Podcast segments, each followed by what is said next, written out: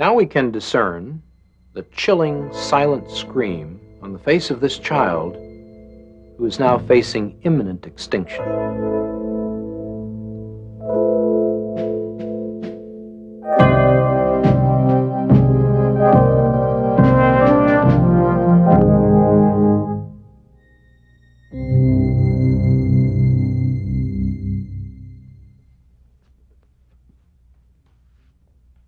Name is Bernard M. Nathanson. I'm a physician, practicing obstetrician and gynecologist. And I think I've had a passing experience in matters of abortion. Now, when I was a medical student in 1949, we had no such science as fetology. We were taught that the unborn child, the fetus, uh, was something in the uterus, but it was really an article of faith as to whether or not it was a human being and whether or not that human being had any unique personal qualities. But the whole story has changed since the 1970s. It was at that time that the science of fetology exploded in the medical community it exploded by means of the introduction of great new technologies such as ultrasound imaging, electronic fetal heart monitoring, fetology, hysteroscopy, radioimmunochemistry, and a host of other dazzling technologies which today constitute, in fact, the corpus of the science of fetology. Real time ultrasound that is, imaging of the child in motion, has been available as a clinical tool since 1976. The room for the ultrasound examination consists of a conventional examining table, as well as the ultrasound imaging device itself, a bulky appearing machine, here. Now the pregnant woman is positioned on the table for the examination. The abdomen is suitably draped the head of the instrument is now placed over the uterus. This device, in turn, consists basically of a crystal which sends out pulsing high frequency sound waves and a transducer which collects the echoes of these waves. The echoes are then collated by a computer, which in turn assembles them into a recognizable image of the living unborn child and the child can be imaged by either a linear scan, which is useful for later pregnancies, or a sector scan, which is more accurate for delineating the child in an early pregnancy, such as this one.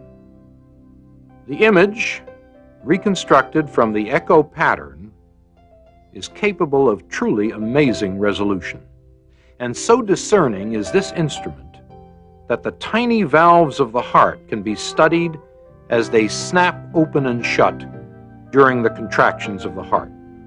Mothers and fathers, for the first time, have been afforded a view of their unborn child by this spectacular technology. And those technologies, those apparatuses and machines which we now use every day have convinced us that beyond question, the unborn child is simply another human being, another member of the human community, indistinguishable in every way from any of us. Now, for the first time, we have the technology to see abortion from the victim's vantage point. Ultrasound imaging has allowed us to see this. And so, for the first time, we are going to watch a child being torn apart, dismembered, disarticulated, crushed, and destroyed by the unfeeling steel instruments of the abortionist. What we are looking at here is a depiction of the development of this child in its prenatal stage of life, from virtually the very beginnings to the end of that stage. We have here the child at four weeks, at eight weeks, at 12 weeks, at 16 weeks, at 18 weeks, at 20 weeks, and at 28 weeks. As you can see, there is no revolutionary or dramatic change in the form or in the substance of this person throughout this developmental stage. Now, this little person at 12 weeks is a fully formed, absolutely identifiable human being. He has had brain waves for at least six weeks. His heart has been functioning for perhaps eight weeks. And all the rest of his human functions are indistinguishable from any of ours. Now, this book is Williams Obstetrics, the 16th edition, written in 1980. It is a standard textbook used throughout every medical school in the United States. Preface of this book, published in 1980, cautions us as follows. Happily, we have entered an era in which the fetus can be rightfully considered and treated as our second patient. Who would have dreamed, even a few years ago, that we could serve the fetus as physician? Traditional medical ethics and precepts command us that we must not destroy our patients, that we are pledged to preserve their lives. Now let's see what abortion does to this, our second patient. We have then the 12 week unborn child in the uterus, the uterus being this muscle uh, surrounding the child. When the abortionist commences the procedure, he will first place this instrument, which is known as a speculum, into the woman's vagina and will then open it in order to visualize the cervix, the neck of the womb, here. Having visualized the cervix, the abortionist then takes this instrument, which is known as a tenaculum, and fastens it securely through the speculum onto the cervix in this manner, clamping shut the tenaculum and getting a firm grasp on the cervix. The next instrument which is brought into play is called the sound.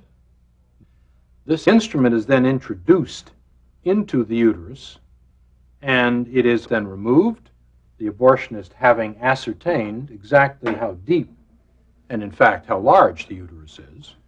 And then this set of dilators, these metallic curved instruments, are used to effect the opening of the cervix in order to introduce, finally, the abortion instruments themselves.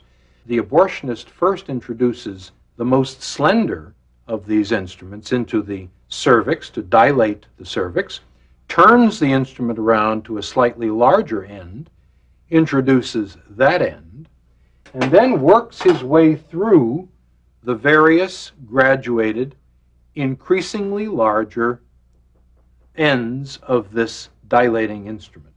He will then take the instrument known as the suction apparatus, which is opened. It is in a sterile container prior to the actual use of the instrument. And then this will be inserted through the dilated cervix up into the uterus and will then puncture the sac surrounding the child, allowing the amniotic fluid to escape. The instrument then will come into direct contact with the child, and with a pressure of approximately 55 or so millimeters of mercury applied to the end of this instrument, as it is attached to a long, thick suction tubing at this end and to the abortion instrumentation, that is the machine at the other end, the suction tip will begin to tear the child apart. The pieces of the body are torn away, one by one, uh, until finally all that remains are shards of the body and the head itself. The head will be too large to come through this instrument itself. This will necessitate the introduction of this instrument called a polyp forceps into the uterus through the already dilated cervix, and the abortionist will then attempt to grasp the free floating head of the child in the uterus between the rings of this instrument. The head is then crushed, the contents of the head removed, and finally the bones of the head. And the abortion is then effectively at an end. We've seen what the 12 week child appears uh, on the ultrasound screen. And we have also seen the mechanics, the actual steps of a 12 week abortion. Now, for the first time, we're going to see a film made with real time ultrasound imaging of a 12 week abortion. Bear in mind that this is not an unusual instance, a late abortion. This is one of the 4,000 or so a day done every day in the United States. This film was made at an abortion clinic. The physician who performed the abortion was a young man who was working in two different abortion clinics at the time. He had already done close to 10,000 abortions in his young life.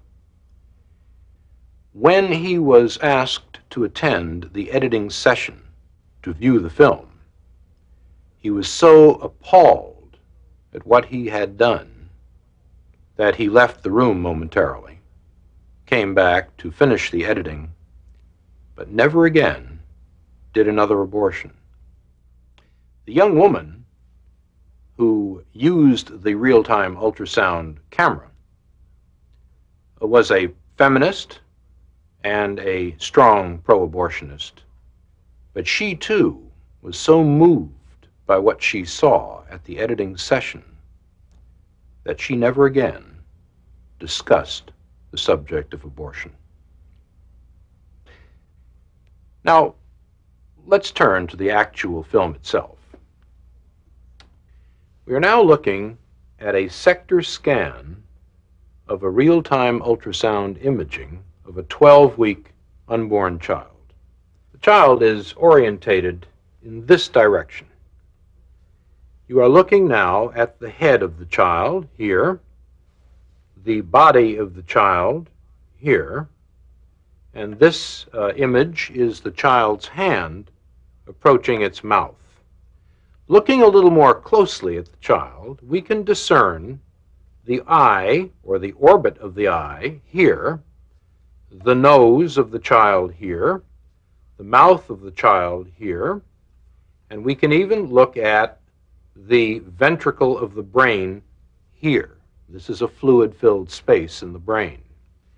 We see the body of the child here with the ribs in silhouette and the spine of the child at the back. This rather granular area of tissue at the top of the sector appears to be the placenta or afterbirth of the child. And we can begin to see down here the thighs, the lower extremities of the child coming off the body in this manner. Now, let's move to the action.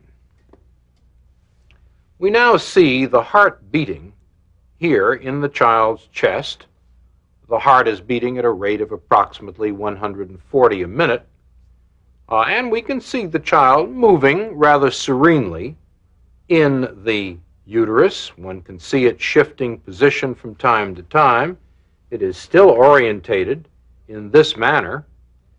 Uh, and the mouth is receiving the thumb of the child, the child again uh, is moving quietly in its sanctuary.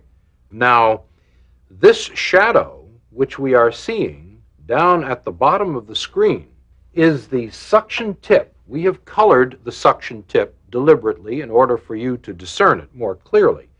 But the abortionist has now dilated the cervix and is now inserting this suction tip, which you can see moving back and forth across the screen. You will note that as the suction tip, which is now over here, moves toward the child, the child will rear away from it and undergo much more violent, much more agitated movements. The child is now moving in a much more purposeful manner. Its orientation changes from time to time. It is rearing again here. Now, the suction tip has not actually touched the child, even though the child is extremely agitated and moving in a violent manner. Uh, the child has now moved back to the profile view and the suction tip is flashing once again across the screen. The child's mouth is now open, and we will see that again on a freeze frame in a moment. But this suction tip, which you can see moving violently back and forth on the bottom of the screen, is the lethal instrument which will ultimately tear apart and destroy the child. It is only after the fluid has been broken, the sac has been disrupted, that the tip will actually come against the child. But we can see the tip moving back and forth as the abortionist seeks the child's body. Once again, we see the child's mouth wide open in a silent scream in this particular freeze frame. This is the silent scream of a child threatened imminently with extinction.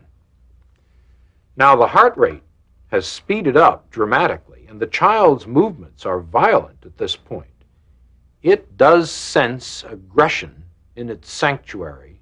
It is moving away. One can see it moving to the left side of the uterus in an attempt, a pathetic attempt, to escape the inexorable instruments which the abortionist is using to extinguish its life. Now, the heart has again perceptibly speeded up. We can time this at approximately 200 beats per minute. And there is no question this child senses the most mortal danger imaginable. The membrane has now been punctured and the fluid has escaped. One no longer sees that large reservoir of fluid surrounding the child.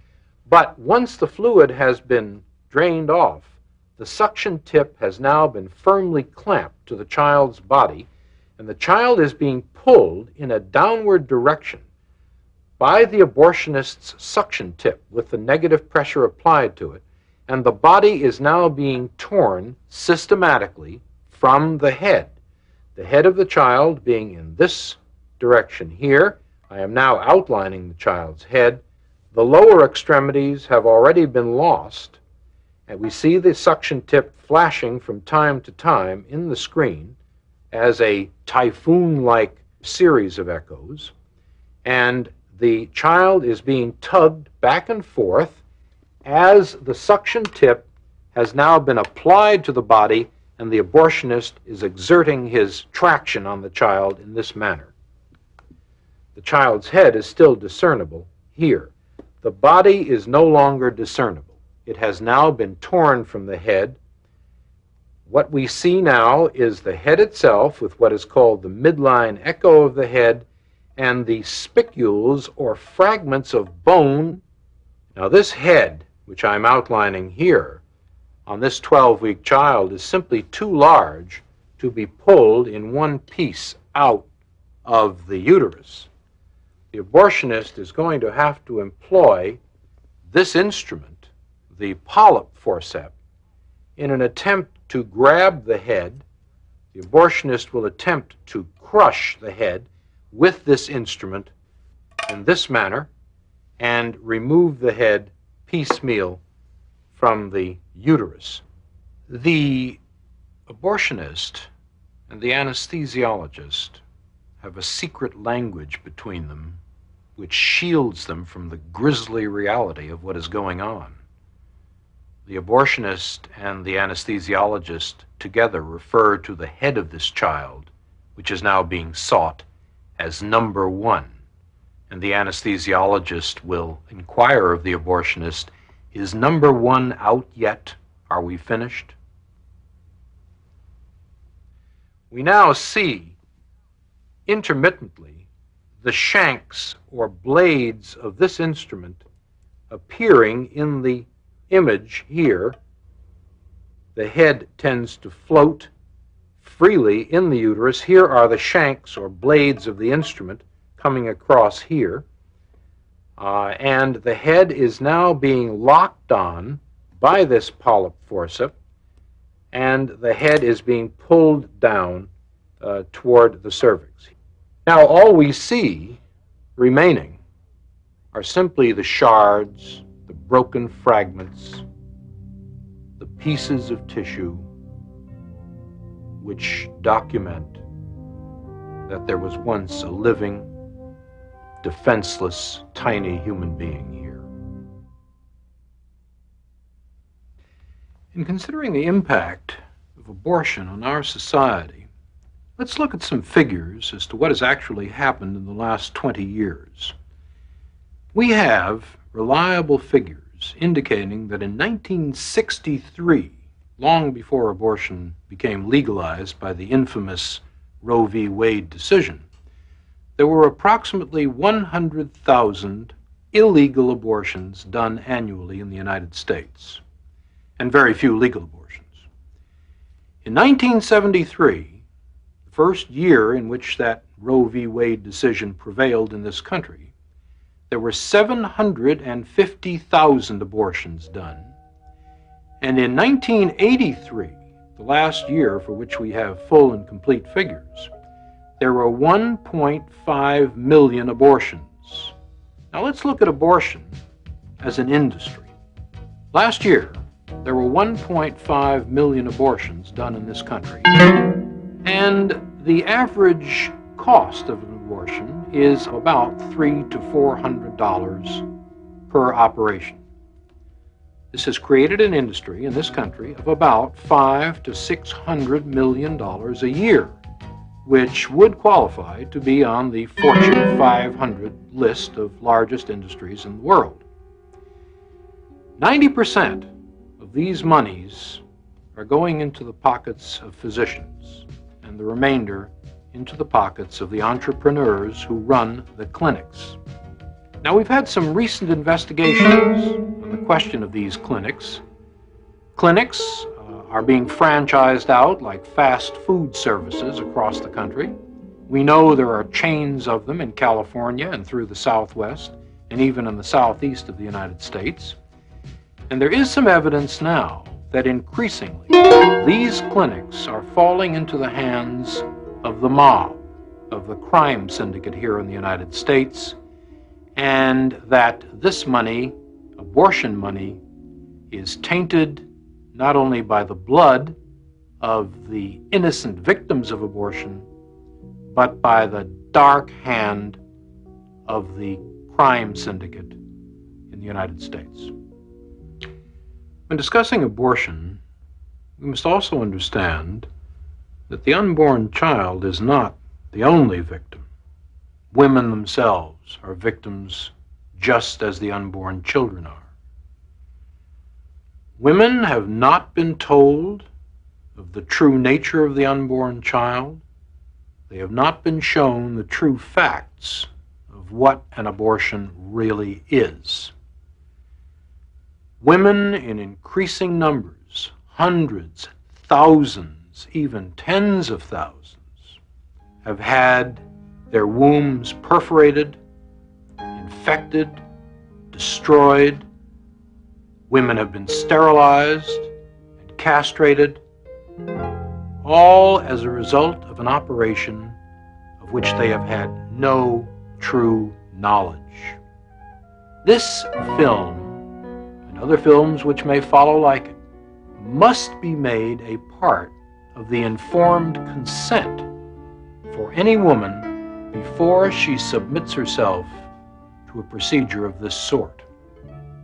I accuse the National Abortion Rights Action League, I accuse Planned Parenthood and all its co conspirators in the abortion industry of a consistent conspiracy of silence, of keeping women in the dark with respect to the true nature of abortion. And I challenge all those purveyors of abortion to show this real time videotape or one similar to it to all women before they consent to abortion.